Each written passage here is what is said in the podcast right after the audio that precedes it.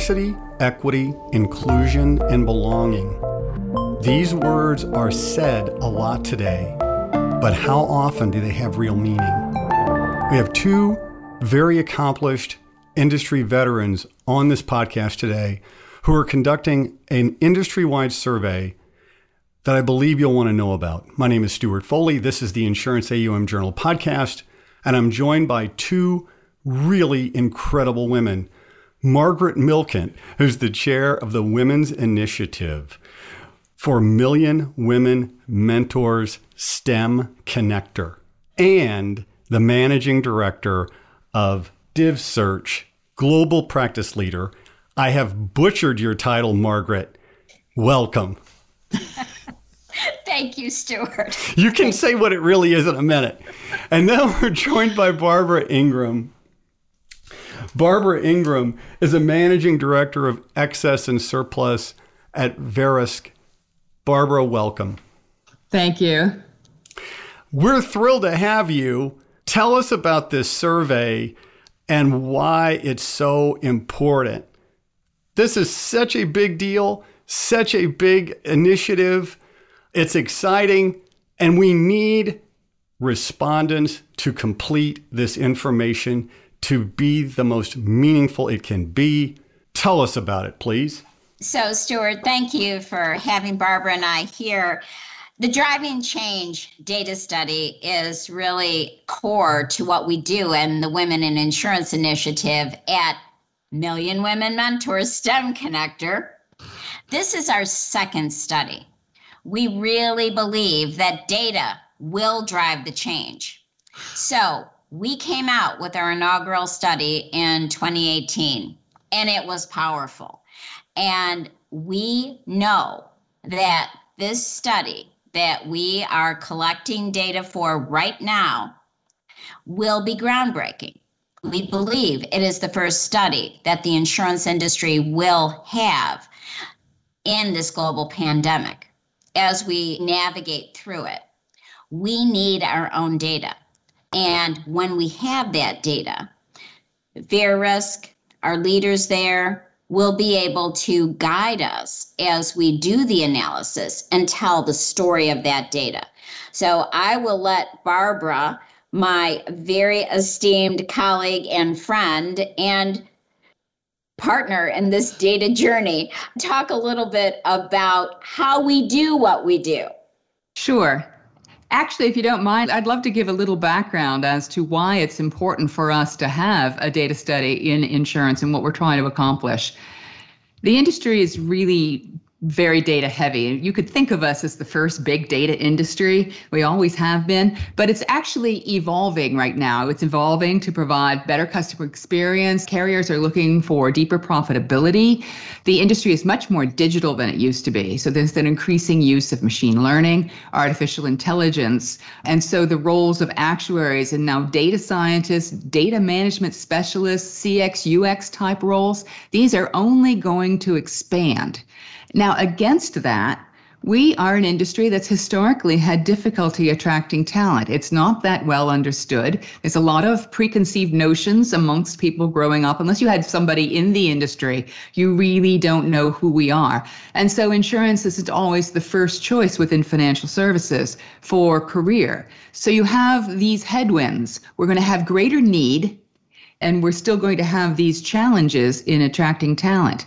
So let's overlay on top of that the fact that uniquely in insurance, there are more women than men actually in the industry, but they're not equally represented in the senior levels. So if insurance is going to compete effectively for these STEM graduates, then there has to be a, appealing to the entire pool of STEM graduates. Young women as well as young men coming into the industry have to feel like they have a shot at a reasonable career. And if we don't start addressing the issues of advancement in our industry, we are going to be losing out when it comes to attracting this talent. And so we have a strong, strong need to get this right. I could not agree with you more. I mean, I've said on other podcasts, my goal is to be the loudest white male voice for diversity and inclusion, right? So that's okay. But here's the thing as a professor, I would say you ought to consider the insurance industry, right? And people would just look at me like I'm crazy. And I'm like, you don't understand what a great industry this is. It's so misunderstood. So the insurance industry is facing a couple of headwinds. The diversity and inclusion is certainly one of them. Women in STEM, period, is another one. But how many people coming out of XYZ university or college with a STEM degree that has insurance as top of their list or in the top three, right? We had a guy talking about a Salesforce. They were getting 10,000 resumes a day. The insurance industry has the complete opposite problem. So, can you talk a little bit about, before we go to the diversity and inclusion part, how do you get people to think that insurance isn't, you know, like a, I don't know, like the worst place to go or the last choice or whatever. Like, how do you get them through that? Just that hurdle right there. Stewart, I mean, this is a battle. This is a story. We've been working together, and you know, it's a journey that we've been on. You know, and I think that when Barbara and I joined Million Women Mentor STEM Connector, it was for that very purpose. We saw a real vehicle to create STEM on ramps in insurance. So I said at the beginning, why shouldn't insurance be the M in STEM? And now I'm saying, why shouldn't we be the T and the E and the S too? Because Absolutely. we have so many rich career opportunities for young women and career changers to be able to come into our industry. And we desperately need that talent, as Barbara said. We need to put the spotlight on insurance, and this is a great way to do it. We're all about action, right? The rhetoric time is over. And I think, Stewart, your voice, your advocacy, your allyship really makes a difference this study is real, it's actionable, and we can do something very powerful with this data. And I think Barbara made a comment just a moment ago that insurance was the first big data industry. And that's true, right? You look at this and you say, I mean, the use of artificial intelligence, machine learning, and underwriting is such a big deal, right? And our audience is predominantly investment professionals. And it's no secret that interest rates have been super low for super long and you got to be able to make money writing insurance. You can't write it a 105 combined and make it up on the investment side. Not anymore, right? Those days are long gone. And so, in order to do that, you need best in class talent. In order to have best in class talent, you have to have an industry that looks like it's dealing effectively with D, E, and I and B, belonging, important part, right? So, Barbara, can you give us a little bit of background on Verisk? And then can you talk about, at a high level, what's this survey? How can insurers get involved? Let's start with this survey because the survey is getting ready to kick off. Or are you in the middle of it? Can you just give us some background there? All right, let's start there. We have just launched the wave of data collection. So we launched it on October 15th, and we'll be collecting data through February we find that it, you know, it takes time to get to the right levels of the organization to gain acceptance and to collect the data and send it over. So why are we involved? So Verisk we are a data and analytics company. We're in multiple verticals, but we are hugely in insurance. It's one of the, our largest industries. And one of the things that we are known for in the property casualty industry is that we are a statistical agent for insurance companies. We also manage a tremendous number of contributory databases. We already have working connections with a lot of the industry. We have a reputation for safety, security, for the anonymity, the ability to take sensitive data and keep it anonymous while putting meaningful insights out into the industry that enable the industry to get the information that they need without revealing any unnecessary details about those contributors. And so it is those very properties that caused us to be recruited to manage the data study. So we have a team And it's our data intake team, the people that our insurance industry friends already know, will be handling the intake of the data. We've set up a series of secure FTP boxes for people to transmit the data. And we have an incredibly small team that will actually see the information. So we have the data intake team, will take it in, smooth it, prepare it, then a small data science team actually does the analysis work and produces the insights. And I'll tell you how small the team is. Even though I work for the company, I don't have any insight into any of the details other than yeah, I don't know who has participated or what their data looks like. We've kept it that confidential. It's good to know because I mentioned this right before we started recording. It seems to me that those who are most likely to participate have the best story to tell. And those who have a less attractive optics may not. So, can you talk a little bit about? You've mentioned data security and a small number of people seeing it. Can you talk a little bit about? I'm a CEO, I'm a head of HR, I'm a whatever I am, and I get your request, and I'm like, hmm, I don't know. Convince me to fill this thing out. Sure. I think that's very fair, right? HR information is very sensitive. So the first thing I'll offer is that there isn't a very good story to tell in insurance. yeah, you got good company, right? Absolutely. well, essentially, right? I think all of us in the industry kind of know what it looks like. All you have to do, let me share a statistic from the first study, which is we did verify, we've always felt this to be true. We did verify that there are more women than men in the insurance industry but the numbers that are in senior management are not at all representative of that. We're about 55 45, according to our data. And uh, when you get to the top levels, and we don't even go all the way to the tippity toppity, you know, in our study, let's see, we are at 21% women with a title of CEO and 79% men. So no one's story is good. So that's, I think, the first thing. So this time round, companies who are looking to participate have an advantage because they can look at the existing data and they can determine, you know, am I going to skew this or not? And if they're very concerned about skewing it on the downside, I understand that concern. We're also trying to make it as easy as possible for people to give us broad level data we're asking for a fair amount of information. So, one of the reasons we do want more participation this time around is because the more data we can get, the more insights we can pull out of it. You have to have a certain amount of data to be able to both disguise the uh, identity of the contributors as well as draw statistical based insights out of that. There are clues that we've seen in the data that might help the industry understand better what's going on in terms of you know, as you get into different ethnicities as opposed to just simply men and women, things of that sort. So the more data that we can get, we'll be able to provide even more insights. But the truth is that anyone who has that concern can feel free to look at the existing study. And I guarantee you, there's nobody who's going to be out of line with what we're already seeing. Right.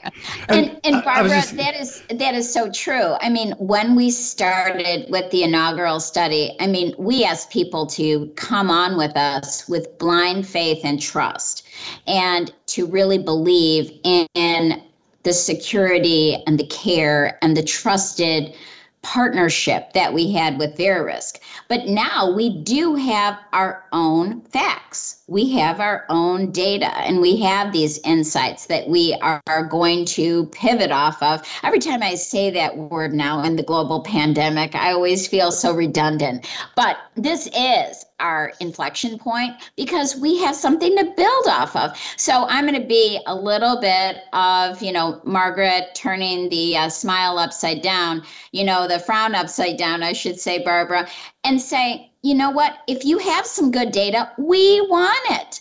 Okay. In the last three years, if you have made the strides that we talked about, we want your data.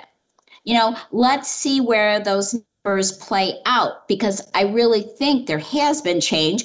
But you know what? I can't think and hope and pray. This is why we need the data. I've known you, Margaret, for a good long while.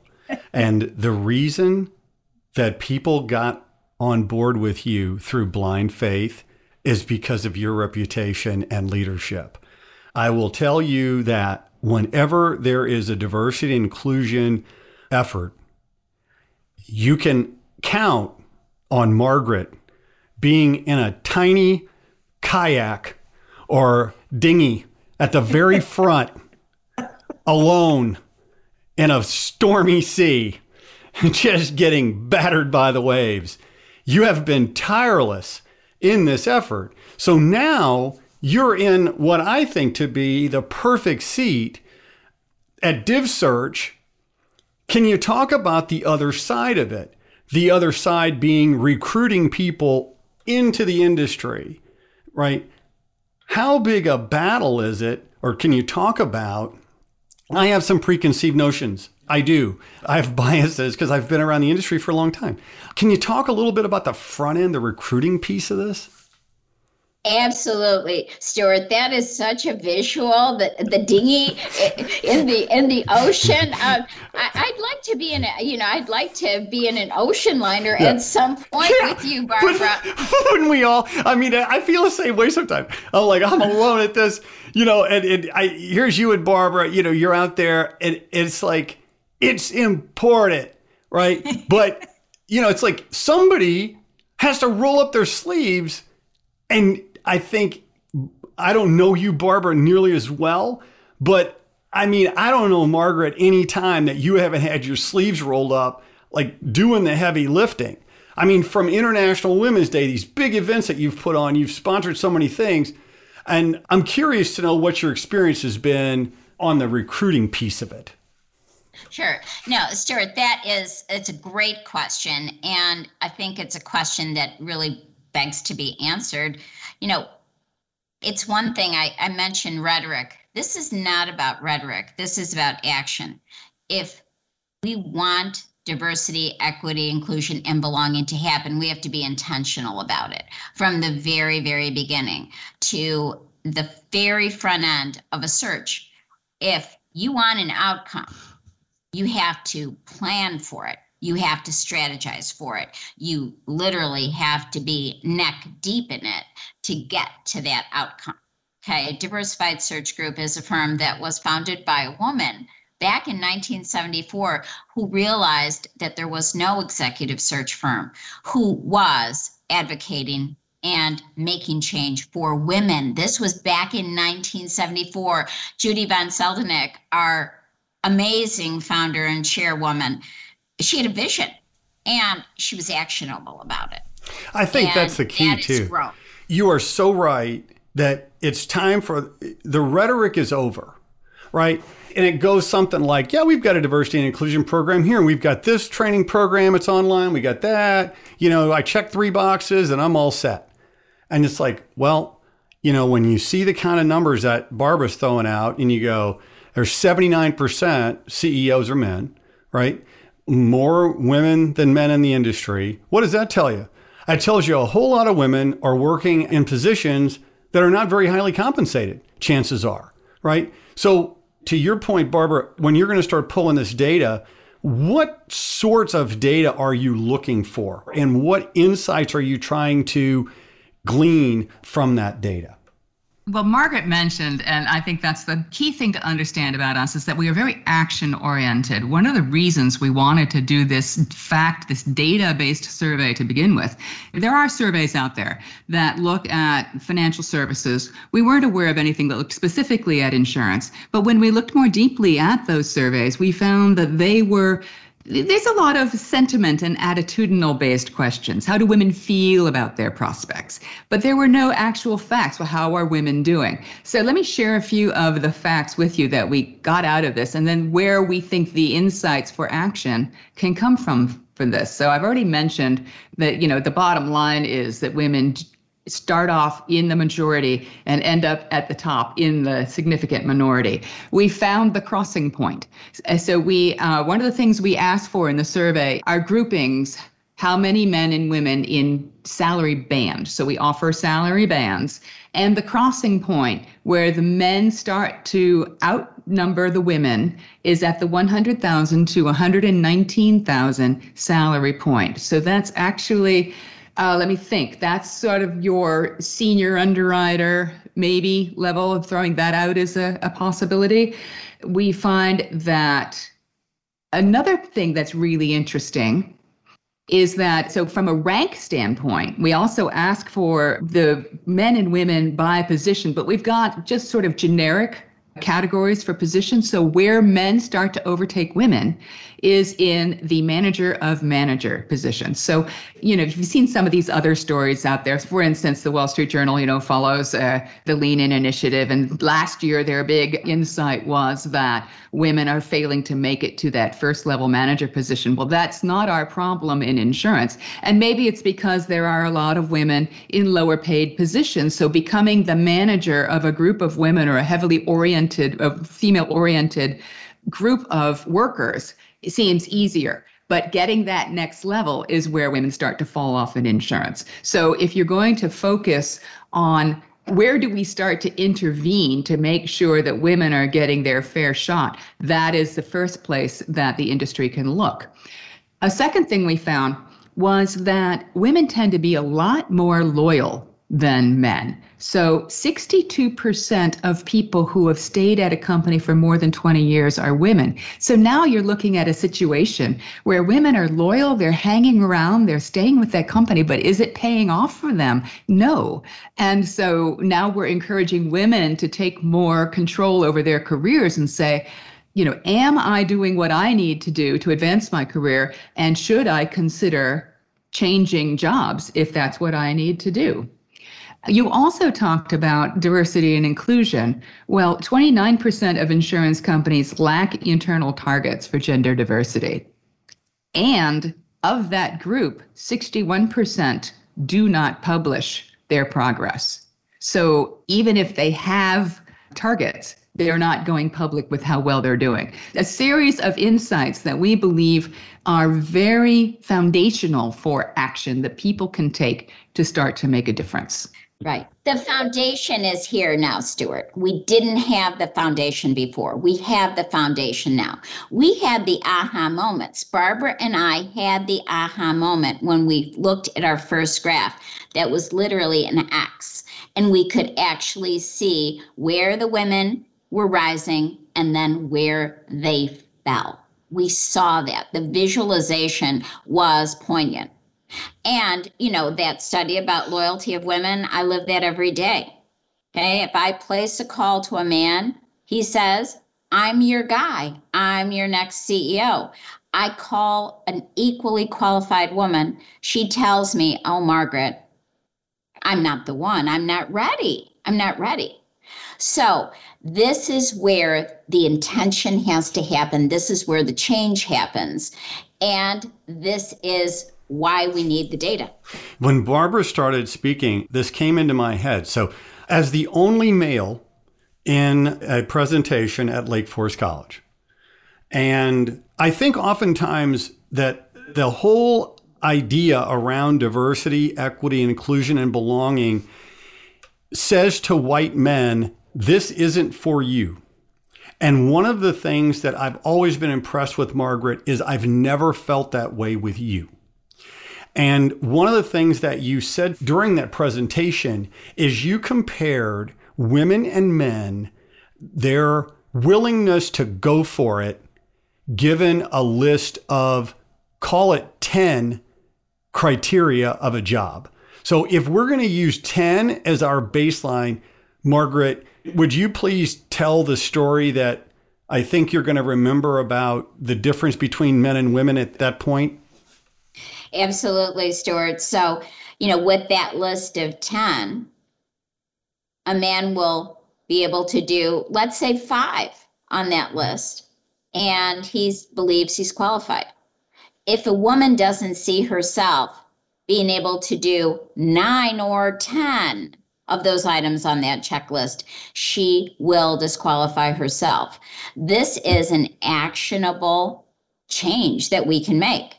So we skinny those lists down. So the words, the optics, how we use pronouns, what adjectives we use or don't use as we go forward. And I've never said they more than any other time as now. they, they, they. Yeah, it's really important. I mean, I and I think too that you know just I can't remember the way you phrased it in the last podcast, but it was as opposed to screening out. Talk about that. Yeah, you know, I think we changed that paradigm. You know, the the world, you know, is not about screening out. It's about welcoming in. It's welcoming in. It's using that mindset and that approach. It's actionable. It's not, it's welcome. Welcome in, yes, as, as opposed to screen out, no. I think it's really important. So if I'm I'm reading between the lines, Barbara, a little bit, but Verisk has contacts with all these different insurance companies, but probably not the ones that you need to f- complete this data, right? So how do we get to the right person, and how do they find out about how to fill out this survey? I'm sure we can help promote that as well. But can you talk a little bit about that process? Sure. Yeah, we do have contact. But the truth is, though, this is a voluntary thing. And so we're not necessarily saying Verisk is running a data call, which we do for the industry. It's like, well, we're running a data call, we're requesting that you participate. Because this is a voluntary thing, we're handling it differently. We are providing all of the capability that we normally provide, but we're not using our organizational structure to attract participants. So it really is very much of a grassroots. We're using our networks. We're asking as we make presentations, and we made a presentation last time, back when we could all be in person at a conference. And what would you say, Margaret? 100 people in the room, and I would say 75 stayed late. Wow. To talk to us. Yes. Uh, all people who became incredibly motivated by our presentation and the idea that there was something tangible that they could do to help advance the cause of women in our industry. And that's what we're hoping for. So, what we want is to find as many champions as we possibly can, and then we'll give them the support that they need to work through their organization and help get the data. When it comes to the technical aspects, we have a website, it has FAQs, it has contact information. So there are people available to answer questions, both attitudinally, you know, what is this about? How do I gain the support of my organization? As well as technically, what is an FTP? How does it work? What questions are in the survey? You know, so we have uh, two sets of people who can answer all of these questions. So it's just simply a matter, we really want to encourage anyone who is inspired by this podcast to reach out and we will help you help us. It's one company at a time. It's one champion at a time. You know, Stewart, you asked how we make the change. This is it's grassroots, it's ground war, it's one person at a time. You know, I'll go back to this. I, I think that in the course of my teaching full time, I ran into a lot of really talented students whose names were not Anglo, Smith, and Jones kind of names. And they were really great students, great people that were simply not aware of opportunities in these various industries, right? So I don't feel like it's about slanting a playing field in one direction or the other. I feel like it's raising awareness of some of these opportunities with really talented students, right? And once they figure out, you know, gee, insurance industry's got a lot going on. I think the insurance industry is much more technologically advanced and savvy than most people give it credit for, right? So I think it's incredibly important. And I'm happy that I learned about this initiative. It wasn't on my radar screen.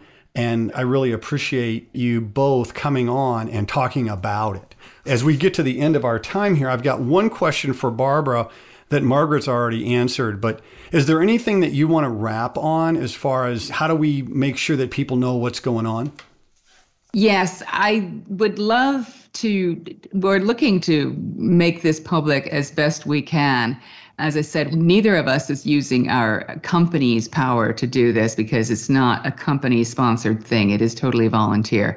So the wider we can make the knowledge, the more we can get out and speak to people or share our infographic from last time around, things of that sort. That's what we're doing. So any help that anybody wants to provide to help us amplify will be very welcome.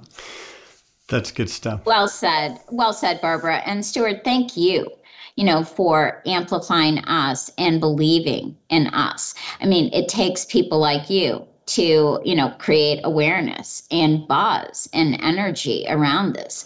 That's what we need right now. We need this is an awareness campaign. And as Barbara said, we will be with our champions every step of the way with the facts, with the insights, with getting on a Zoom call and talking to your leadership team. We have a wonderful consortium of leaders who who believe that not only is this the next thing, it's the right thing and it's the actionable thing to do.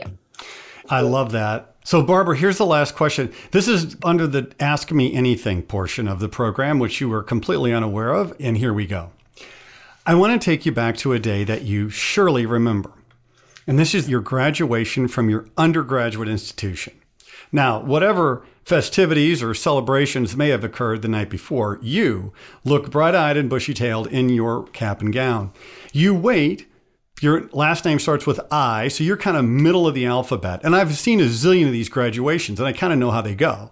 So they call your row, you're waiting. They call your name, you go up across the stage, give you your diploma, get a handshake from the whoever, quick photo op. Crowd's going crazy. As you walk down the stairs, you meet Barbara Ingram today. What do you tell your 21 year old self? Get that MBA. that's good advice. yeah, and that's you know that's that was the advice I was given. My father, um, I graduated from college without a real plan for what I wanted to do next, and my father just basically said to me, "I think you should get an MBA. I think it would be very good for you, and I think you would be good at it." And he was right, and I did it.